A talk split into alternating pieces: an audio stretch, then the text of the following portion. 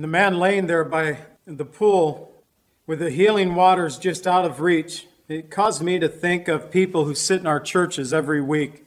They listen to the gospel being proclaimed, maybe on radio or on the internet, and yet never receiving the salvation that can only come through faith in Jesus Christ. It's just out of reach because they have no man. They need a man. And the Bible tells us that there's only one. His name is Jesus.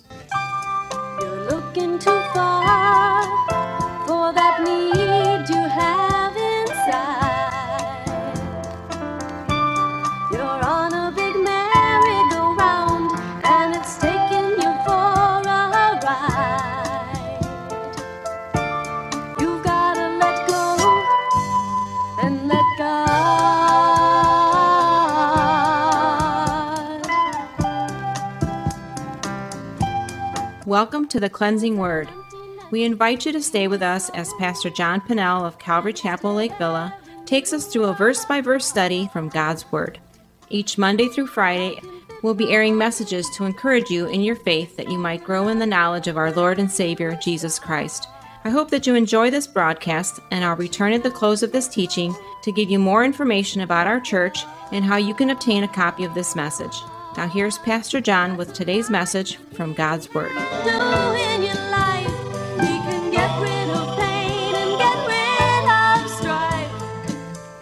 All you gotta do is let go and let God.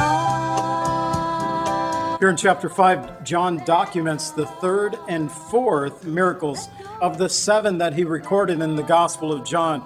He only gives us seven miracles that he records. And I think John was thinking these are sufficient for you to understand that Christ is the Messiah, the Savior of the world. But we also find here in our portion of Scripture a significant turning point for Jesus' relationship with the religious rulers of Israel. After he healed this man on the Sabbath day who had a 38 year infirmity, Israel's religious rulers no longer just questioned Jesus' legitimacy, his right to teach and to preach. They sought to kill him, and they'll say that twice in our passage for two different reasons. One is that he healed on the Sabbath. The second reason is that he equated himself to God, claiming that he was the Son of God.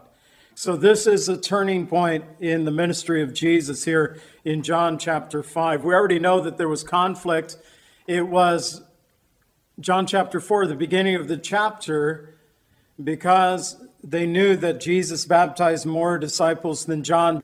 Jesus went to the Galilee, but needed to go through Samaria first. So Jesus would at times leave the pressure cooker of Jerusalem and kind of uh, allow things to settle. But now he's back in Jerusalem as we come into John chapter 5, and it heats up even more. So today we're going to see the marvelous works of Christ, John 5, verses 1 through 23. And in verses 1 through 9, we'll see a miraculous healing. In verses 10 through 16, a meaningful Sabbath. In verses 17 through 23, marvelous works. I'm going to go ahead and read the first point, verses 1 through 9, and open us in prayer. After, the, after this, there was a feast of the Jews, and Jesus went up to Jerusalem. Now, there was in Jerusalem by the sheep gate a pool, which is called in Hebrew Bethesda, having five porches. In these lay a great multitude of sick people, blind, lame, paralyzed, waiting for the moving of the water. For an angel went down at a certain time into the pool and stirred up the water. Then whoever stepped in first after the stirring of the water was made well of whatever disease he had. Now a certain man was there who had an infirmity 38 years. When Jesus saw him lying there and knew that he had already been in that condition a long time, he said to him, Do you want to be made well? The sick man answered him, Sir, I have no one to put me into the pool when the water is stirred up. But while I am coming, another steps down before me. Jesus said to him, Rise Take up your bed and walk. And immediately the man was made well, took up his bed and walked. And that day was the Sabbath. And Father, we thank you for your word and for what we learned from it. And I pray, Father, that you would help us to learn about not only your marvelous works today, but that they continue to this day. And that we, Lord, would by faith have courage at your very word, that we, Lord, would be able to rise and walk in that faith and see the miraculous works of Christ. We pray in the name of Jesus. Amen. So we find here at the pool of Bethesda, Jesus is down in, uh, Jerusalem again. There's a feast of the Jews. It's an unnamed feast, but the males, every male in Israel, was required according to the law, Deuteronomy 16 16, three times a year all your males shall appear before the Lord your God in the place which he chooses. That place, the temple, where sacrifices were offered at the time to the Lord. And that was the current place of choosing. When there was the tabernacle, it would move from place to place. But for many years, it had been Jerusalem. Jesus then comes down to Jerusalem for this feast in obedience to the word of God. We have to see that Jesus never went against God's word. And so he not only sinless, but he was obedient in every way as a man. So, there by the sheep gate, it tells us, and this sheep gate we know is at the northeast side of Jerusalem, and it was the main gate by which they would bring in the animals for sacrifice. It is mentioned three times in the book of Nehemiah as well when he's talking about rebuilding the wall of Jerusalem. He would take us from gate to gate, and three times the sheep gate was mentioned there. And so, nothing real significant, except today we know the location of the gate, and the purpose of the gate was to bring in the animals for sacrifice. They just think about livestock and coming to the city of Jerusalem. This is just pure logic. Let's not go to that gate. The animals come in through there. What happens in parades when there are animals today? They have the little scoopers coming up behind them, right? I don't know if they had that back then. But if you know there's a clean gate you can walk through and not have to look out for the landmines, you can uh, kind of head to a different gate perhaps. And perhaps that is a little bit of why one gate was held for this coming and going. Bethesda, it's a word that means in the Hebrew house of mercy. And by this area, there was a, a pool, a reservoir that traditionally had an angelic visitor that would come down from time to time. And as we read, the first one who would make it to the water after the stirring of the water would be healed, whether the sick, blind, lame, or paralyzed. But it gives testimony to the miraculous work of God. Some commentators try to discredit this and, and say, well, the people only thought that they would be healed, but you know, I look at it and think, well, if it actually didn't work, why would people lay around there waiting for the stirring of the water unless some miracle at one time, at least once, had taken place? But it appears that more than once. So there was this pool of water, and they, to this day, they've uh, have this area. You can go to Israel. You can visit this area. There's a church there that. Uh, traditionally what you do is you go into the church and it's one of those gothic cathedrals that as one time christian and then muslim and then christian controlled. It went back and forth and so it's not very ornate uh, under the christians. It would have been ornate but muslim uh, had ruled and taken control there in jerusalem and they stripped everything so it's kind of looks like bare stone inside there. But i tell you the acoustics the whole purpose of the trip when you go into this uh, house of worship there is to sing because the acoustics, it's wonderful. Even people who don't sound that well on their own, it, the building helps them out. But you can go and visit this site today. And again, to dismiss the angelic work Hebrews 1:14 reminds us, are they not all ministering spirits sent forth to minister to those who will inherit salvation. The angels are there to watch over us, even whether we recognize it, and I would say 99.9% of the time we don't, but they're there to minister to those who will inherit salvation. The significant thing to remember for us is not the water that healed, nor the angel, but the person's faith in God who is able to heal the sick, the blind, the lame, the paralyzed, whatever the need or condition might be. Remember, Jesus said to the blind man in Mark 10 51, Go your way, your faith has made you well. And so there's a part of it too, not just the stirring of the water, but the faith of the individual. Pastor Chuck would tell a story of a lady who was given the gift of tongues. And in California, when we lived there, we actually had, um, unlike our kids out in Hawaii, they don't have a heater, they don't need one. It gets down to 55 sometimes, but it'll get up to 80 during the day. You really don't need one, although I have to admit the Hawaiians act like it's freezing out there. They have their winter boots on, and we just look and laugh, thinking, You don't really know, do you? But in California, every once in a while, it's necessary for heat to kick on. And this woman was praying one day and heard a mighty and rushing wind. It was her forced air heater. She hadn't heard it in a while. But hearing that triggered her faith, and she began to pray in tongues at that point because of the mighty and rushing wind. So, not the water, sometimes it can be forced air heat, but it's the faith that triggers the response. But the man gives excuses. Verses 5 through 7, we find there was a certain man who laid there, as we read, 38 years. Now we know later on in verse 14, Jesus would say to him, Sin no more, lest a worse thing come upon you. So we, we have a connection in this man's particular case.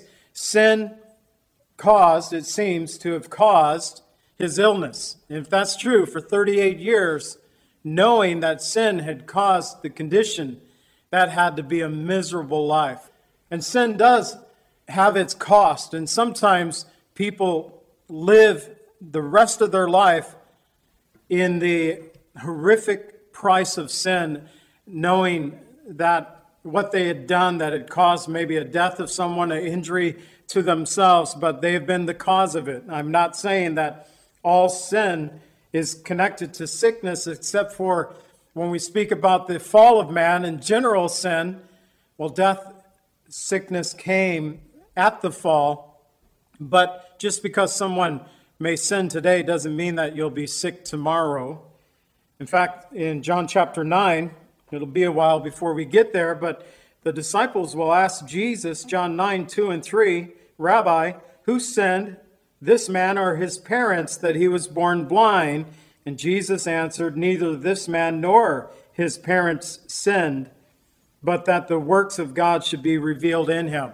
So sometimes sickness, being blind, lame, paralyzed, it's not because of a particular sin, but in this case, it seems that it is connected to sin. So sometimes it can be connected to sin, sickness, illness, other times it's not. The Bible tells us overall in Romans 6:23 the wages of sin is death, but the gift of God is eternal life through Jesus Christ our Lord. So Jesus seeing the man laying there, he had already been in this condition for a long time, 38 years. He said to the man, "Do you want to be made well?" See, he already knew that he had been in this condition for a long time. God's knowledge can be connected to his judgment in Hebrews 4:13 it tells us that there is no creature hidden from his sight that all things are naked and open before the eyes of him to whom we must give account but also God's knowledge is connected to his watchful care over our lives in Psalm 139 1 through 3 and it goes on beyond this but I only picked out 3 verses O Lord you have searched me and have known me you know my sitting down and my rising up. You understand my thoughts afar off. You comprehend my path. my lying down, and are acquainted with all my ways. So, knowing the sins of this man, Jesus, notice, he mercifully called out to the man, Do you want to be made well? I want you to notice in this particular case that Jesus sought the man out. The man did not seek out Christ. He didn't even know, we'll see later on, who Jesus was. But the sick man, all he could do was offer excuses. But I want us to notice that the excuses he offered, they were legitimate. You don't know how many times this man had laid in this area. Could have laid there for years with the hope if I can get to the water after it stirs before someone else gets there, then I'll be made well. But he said, every time the water stirs, someone else beats me to it. Can you imagine that scene? The blind, the lame, the paralyzed, the sick all making their way to be the first one in. So his excuse was legitimate. Also, that he had no man, no one to help him. So it gives another uh, scene of this man who had had this infirmity, but had to try to make it on his own. He had no man. And the man laying there by the pool with the healing waters just out of reach, it caused me to think of people who sit in our churches every week they listen to the gospel being proclaimed, maybe on radio or on the internet, and yet never receiving the salvation that can only come through faith in Jesus Christ. It's just out of reach because they have no man. They need a man. And the Bible tells us that in 1 Timothy 2 5 and 6, it says, There is one God and one mediator between God and men, the man, Christ Jesus, who gave himself a ransom for all. There is a man. There's only one. His name is Jesus. But Jesus said to the man, Arise, take up your bed and walk. And immediately the man was made well. He took up his bed, he walked, and it was the Sabbath day. Verses 8 and 9. Again, notice the man wasn't gradually healed. At the words of Jesus, he immediately responded in faith. He took up his bed and he walked. And it just happened to be on the Sabbath day. John wanted us to note that. It becomes an issue as we continue on. You know, 1 Samuel 15 22 reminds us Behold, to obey is better than sacrifice. The Lord wants our obedience. And I think sometimes and the Lord comes to us and he says, Arise, or do you want to be made well, or do you want this or do you want that? And all we offer is excuses, and sometimes we offer legitimate excuses. But Lord, and we give him legitimate excuses. And Jesus said, I wasn't asking you about your excuses. I was asking you, do you want to? And you can fill in the blank. And sometimes it's the obedience of the words of Jesus, taking the step of faith, we discover God's continual plan for our lives. Our obedience to God allows us to experience the marvelous works of Christ. So we discover as we move on in verses 10 through 16 a meaningful Sabbath. Verse 10 reads The Jews therefore said to him who was cured, It is the Sabbath.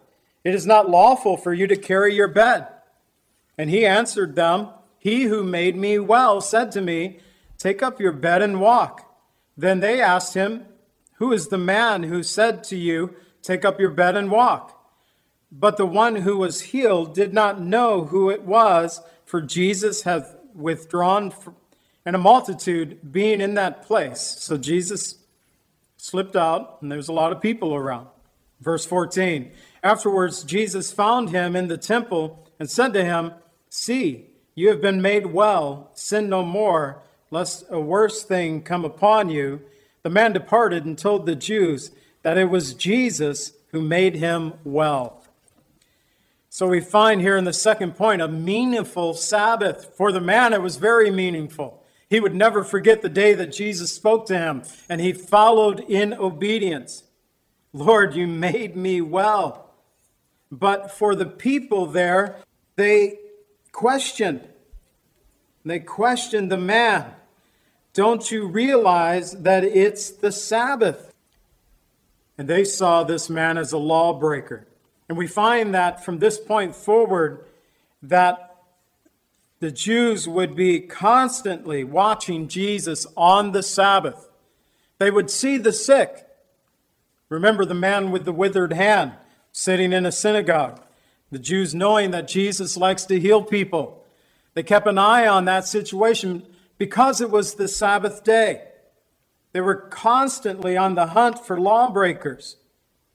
In Jeremiah 17 21, thus says the Lord, Take heed to yourself and bear no burden on the Sabbath day, nor bring it in by the gates of Jerusalem. And they considered the man carrying his bed as of bearing burdens. And the man carrying his bed wasn't the only thing that upset them on that day, but that Jesus healed the man on the Sabbath as well. So it wasn't just about carrying a mat. You know, he wasn't hauling a queen size bed on his back. It was something that he could throw on the ground to lay on. It probably wasn't very much more than a, a blanket, what we might consider. But also that Jesus healed on the Sabbath day. The man with the uh, withered hand in Luke 6 7, it says, So the scribes and Pharisees watched Jesus closely, whether he would heal on the Sabbath, that they might find an accusation against him. Yet Jesus' marvelous works, they were proof. Luke 6 5, the Son of Man is also the Lord of the Sabbath. So there's this initial confrontation. We'll come back to the Sabbath in the next uh, point, in point three. And the religious rulers and this healed man are separate now. Jesus, I like this, he finds the man in the temple. He's able to go to church, he's able to go worship. He went to the temple. What do you think he was doing there? I think he might have been thanking God for his healing. Remember, later on, there would be 10 people who had leprosy who would be healed. And only one would return to thank Jesus. And Jesus would say to the one, Where are the other nine? And that's how it is so often in life that there are people who find themselves in difficulties and struggles, and they cry out to Jesus, and he gets them out of the issue. And then they quickly forget the one who saved. So I think it's significant that we find this man in the temple. When Jesus found him there, he said to him, See, you have been made well. Sin no more, lest the worst thing should come upon you. And so here we had, as I said earlier, a connection to this man's sin and his illness by the words of Jesus. So the ideal is to strive for holiness, sinlessness, but in reality, we are all sinners in need of a Savior. In 1 John 4:10, in this is love, not that we have loved God, but that he has loved us and sent his son to be a propitiation for our sins, a covering for our sins.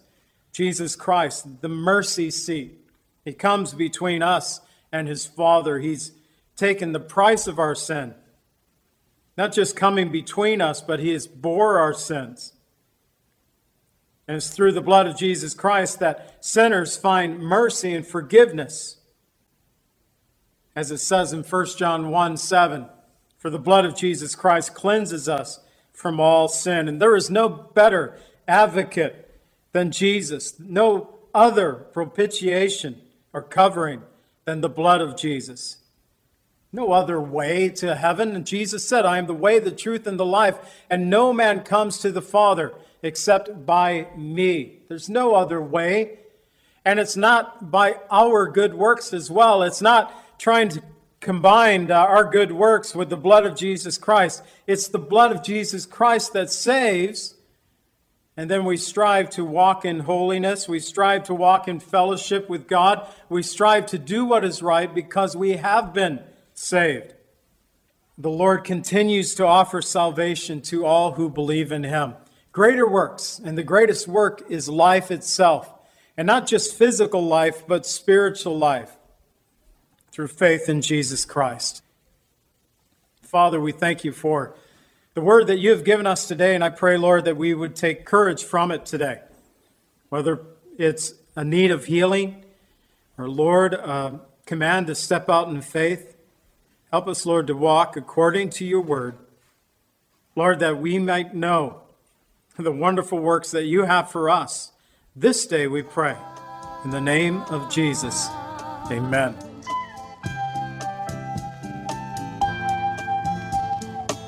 Calvary Chapel is a fellowship of believers in the Lordship of Jesus Christ. Our greatest desire is to know Christ and to be conformed into his image by the power of his Holy Spirit. If you would like more information about Calvary Chapel, or if you would like a copy of today's message, please contact us at 847 265 0646. That's 847 265 0646. Thank you so much for joining us today, and may the Lord richly bless you as you worship him today.